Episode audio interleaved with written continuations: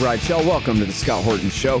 I'm the director of the Libertarian Institute, editorial director of antiwar.com, author of the book Fool's Errand Time to End the War in Afghanistan, and the brand new Enough Already Time to End the War on Terrorism.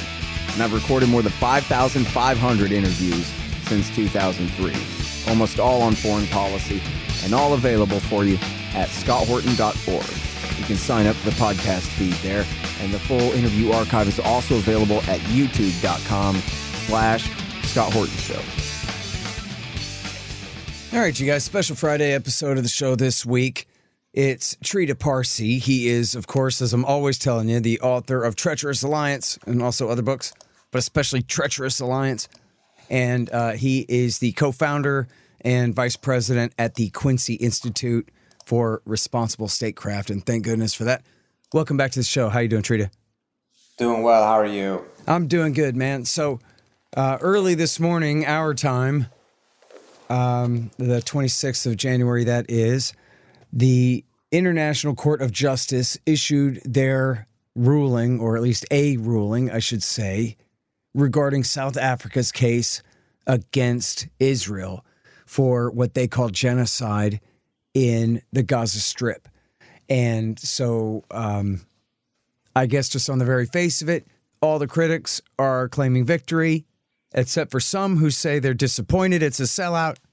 And on the other side, Netanyahu and his government ministers are saying it doesn't mean anything to them. They can do whatever they want. The Hague Schmeg said, um, I forget the foreign minister, I think it was, and um, the Jerusalem Post and the New York Times and uh, many other publications are saying, aha, well, they didn't order Israel to stop, so that's a victory for Israel. And so all of these people violently disagree about what it says in that opinion and what it all means, Trita. So set us all straight. Obviously, uh, everyone's going to try to spin it their own way, but uh, trying to spin this as some sort of a victory for Israel is, um, I mean, it's Baghdad Bob level of self delusion. um, on everything except for the request, the explicit request that the court orders a ceasefire. The South Africans won, and they won with overwhelming margins. But at the same time, if you take a look at what the court is ordering, it's next to impossible for Israel to achieve it without a ceasefire. So, in, in practice, what the implications of the case is, is that it will have to go towards a ceasefire. On the more important aspect, uh, for a longer term matter, which is did the South Africans show enough evidence that there is a plausible case to be made that what Israel is engaging in right now does constitute genocide? Then clearly the South Africans won because the court did not dismiss the case, asked for more evidence, it's going to do its own investigation, but said that the evidence that has been provided so far has been so convincing that they even ordered South Africa to prosecute its own senior politicians who have been issuing statements that are genocidal. Interestingly Israel, enough, that includes, you know, Minister Post in the Israeli government. Mm-hmm. You said South Africa, but you meant Israel there. I'm sorry, I mean meant Israel. Yeah, just so, make sure. Um, this is, you know, at the end of the day, this is a huge, huge blow mm-hmm. to Israel. And just to put it in context, I think you and I have talked about this a little bit in, in the past. You know, the Israelis have gone to great lengths trying to prevent the spread of BDS, the boycott, divestment, uh, and sanctions movement. Um, you know, to the point that they've actually successfully outlawed it uh, in several U.S. states, and there's a clear question as to whether that's actually constitutional. Um, they made sure, for instance, I think it is in Texas, you cannot get a government contract unless you sign a form saying that you will never boycott Israel. They didn't do this because the boycott, divestment, and sanctions movement was going to have a particularly impactful uh, uh, negative uh, consequences for the Israeli economy. They did so because they saw it as a way that would delegitimize Israel. Well, nothing delegitimizes Israel more than having the International Court of Justice essentially agreeing with South Africa that what is happening in Gaza right now can constitute uh, genocide, using South Africa's own actions and uh, sorry Israel's own actions and statements as evidence for that, and going forward with a fuller investigation. This mm-hmm. is uh, a complete PR and, and diplomatic disaster for Israel, and in extension for the United States, because we under the Biden administration are obviously the ones that are enabling Israel to do what it is doing in Gaza and actively actively blocking the rest of the world from pushing for a ceasefire. Yeah. All right. Forgive me. I have to add a little disclaimer here. I'm against the UN and the whole UN system, the post war uh, so called collective security and rules based international order because why? Because America is the world government. And without the United States to enforce all this, it doesn't really mean anything, which is something that actually you bring up in your article here.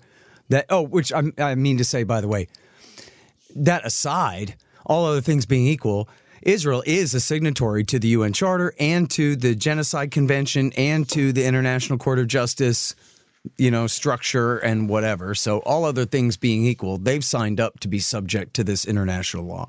But it does leave us in the position where I think, as you say, well, now is Joe Biden going to veto this on the UN Security Council and say, you know, all of their um, prescriptions here, uh, their injunctions that they're imposing are null and void, and that Israel can go ahead. And then what does that mean for the rules based order when they do that? Because the answer, I think, is probably yes, right?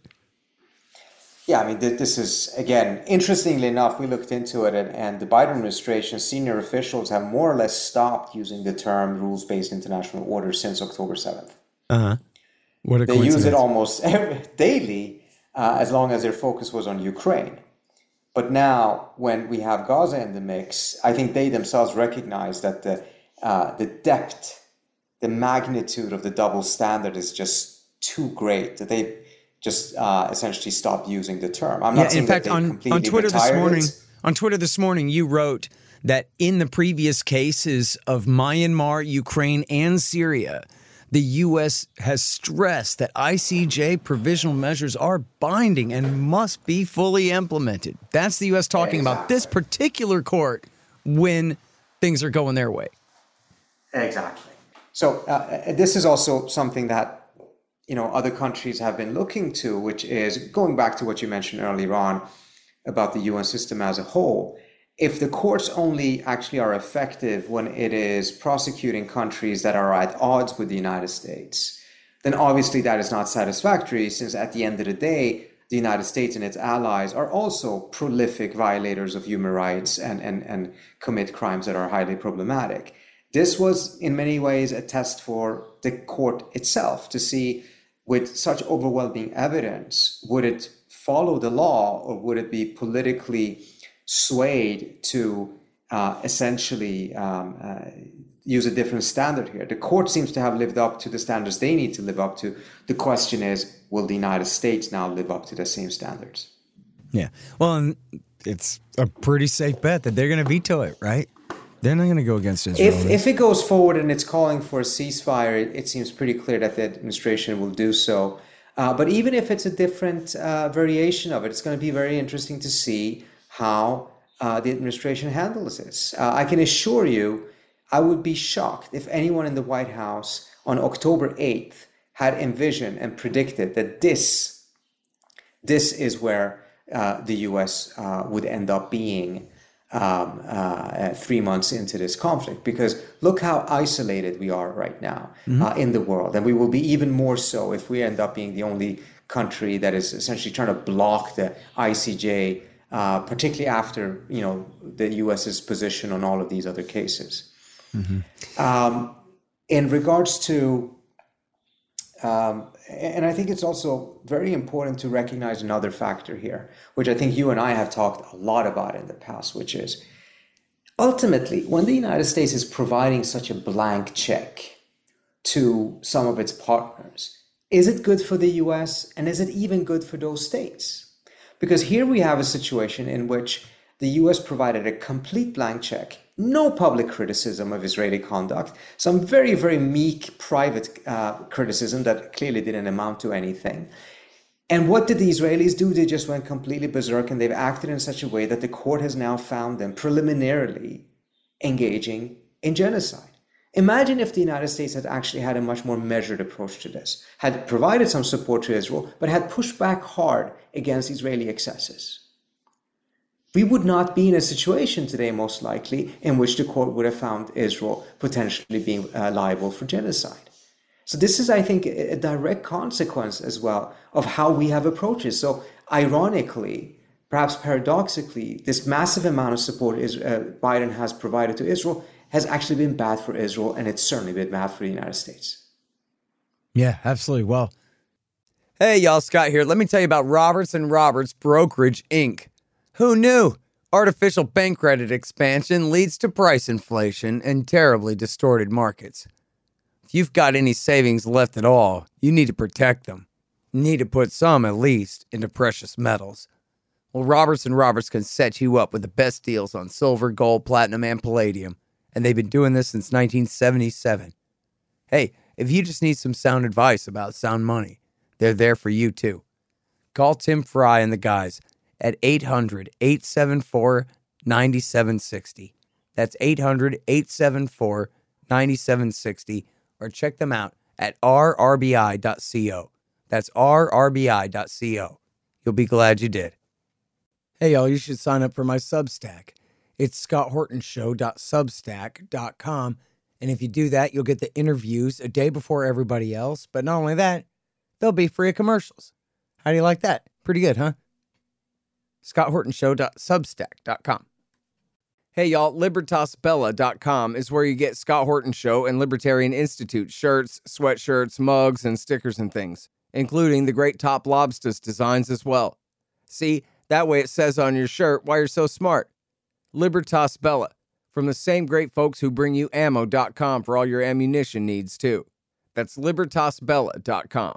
You know, when we say it facetiously, Israel first, but that is what it means. And for Biden's own politics, too, everywhere he goes now, even where his people go now, they got the left attacking from the left and over this issue more than any other thing. And it very well could cost him the presidency. Like every Muslim in Michigan has got their arms folded across their chest. Lost my vote. And so this is, uh, you know, Israel, uh, uh, pardon me, the phrase America first, it sounds kind of selfish. I think we may have talked about this before, but remember where that came from was David Sanger was trying to frame Donald Trump as an anti Semite because that was supposed to associate him with Charles Lindbergh. But the problem is, Nobody even knows that Charles Lindbergh is the hero who flew across the ocean, much less that he was accused of being an anti Semite, which he was, said some bad things sometimes. But um, it didn't work. When he hung it around Trump's neck, Trump was like, hey, America first. That sounds pretty good. And the American people were like, yeah. And that does, it means defend America first. It doesn't mean be a selfish jerk and do whatever you want mm. and, and violate other people's rights. It means leave the world alone. And here we're really talking about putting Israel first, where America's entire standing, even from the empire's own point of view, is being severely undermined here. From, as you're saying, giving a blank check to this brutality and right in front of everyone on Twitter and Instagram and everything, where everyone can see what's going on. Yeah. Uh, I, mean, I, mean, look, uh, Biden, you know, came in and said that he's going to restore America's standing uh, internationally. And I think well, it would be fair to say that to a very large extent he had succeeded in doing so up until October 7th. Yeah, by starting a war in Ukraine. they Sorry? love that in Europe, you know? Yeah, no, I mean, you and I can agree uh, on our disagreements with Biden uh, on Ukraine. However, um, it's it's it's not inaccurate in my view to say that it certainly restored the U.S. standing in Europe and some other quarters in the world, perhaps not in the majority, but you know it's incomparable to where the U.S. standing is now, um, given how Biden has acted on this specific issue, and it's just getting worse and worse because on the very same day. Uh, that this ruling comes out, uh, the U.S. announces that it's going to cut funding to the UN uh, uh, mission in uh, in Gaza that is providing an overwhelming amount of resources, food, education to children in Gaza. Yeah. because they say, and do you know anything about this story? They claim that two members of it were somehow involved in the October the 7th attack. I don't know the details, but even if that is true, we're talking about uh, two members in, in, an organization that has thousands of thousands of people. Um, and, you know, it, it, seems to me just an excuse for them to do something um, uh, to please the Israelis on this. If I'm not mistaken, this is also what Trump did, and then Biden restored it, and now it's doing this. I mean, it's, it's frankly painful and embarrassing to watch how many of their policies are shifting back to identical policies that the Trump administration pursued, policies that they severely criticized when Trump was pursuing it, and now they're pursuing it themselves. Mm. Yeah, Trump should just say that. I'm running on, I'm going to restore America's standing in the world after four years of Joe Biden. Um, now, so Trita, can we go through a, a, little bit of the details here about uh, what they found? Because some of the language is pretty stark here about, you know, preliminarily, it looks like you could conclude that they're seeking genocide. And they explicitly order the Israelis to cease doing what all? And there's a list, but it's only four or five different things that they stipulate here, right? It is. I actually I don't have it in front of me, but as okay. I, um, uh, you know, they have to make sure that aid is coming in. They have to make sure uh, that they are uh, avoiding targeting c- civilians, children. Um, they have to come in with a report within 30 days that declares and, and, and provides evidence that they have achieved doing all of these different things. And that's where I think the South uh, African foreign minister uh, made the argument that none of these things actually can be achieved without a ceasefire. So, even short of explicitly calling for a ceasefire, in practice, Israel has to go along with a ceasefire in order to be able to meet the demands of the court. Mm-hmm. And they, even at one point, they say they like issue an injunction against destroying any evidence that may be necessary later. Yeah.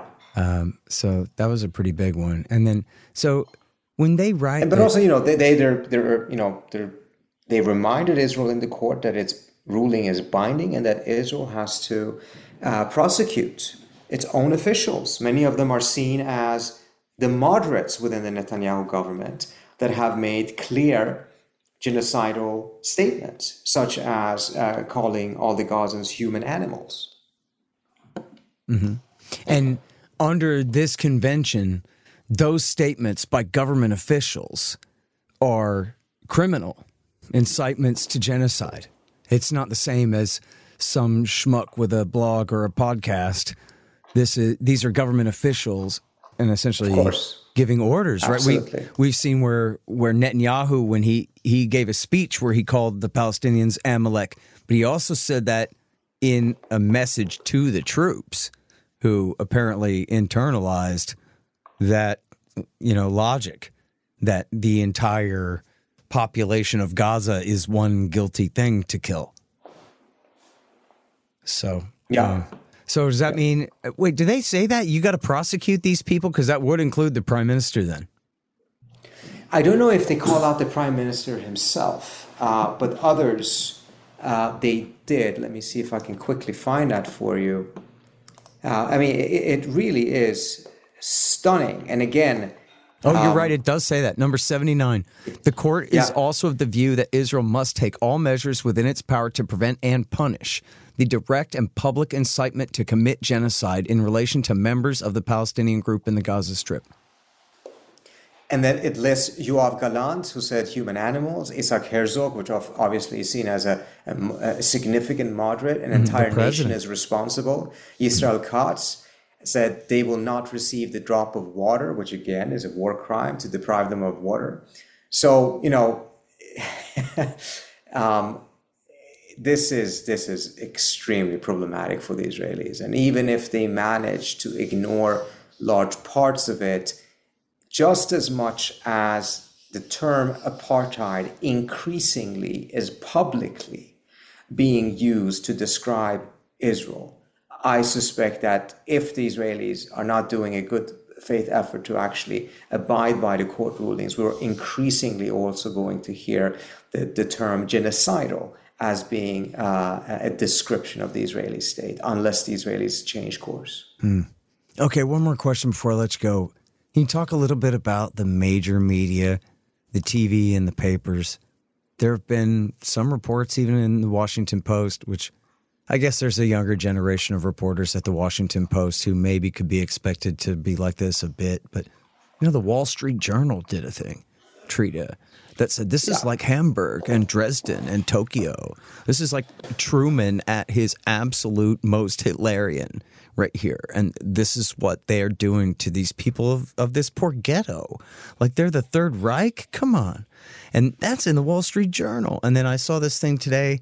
I'm skipping a few here, but for the sake of the question, today Clarissa Ward, who is a reliable handmaiden of the war party, going back to say Syria, for example, and Ukraine, um, absolute mouthpiece of the center left establishment's point of view on you know whatever, take it, Russia Gate, whatever you got.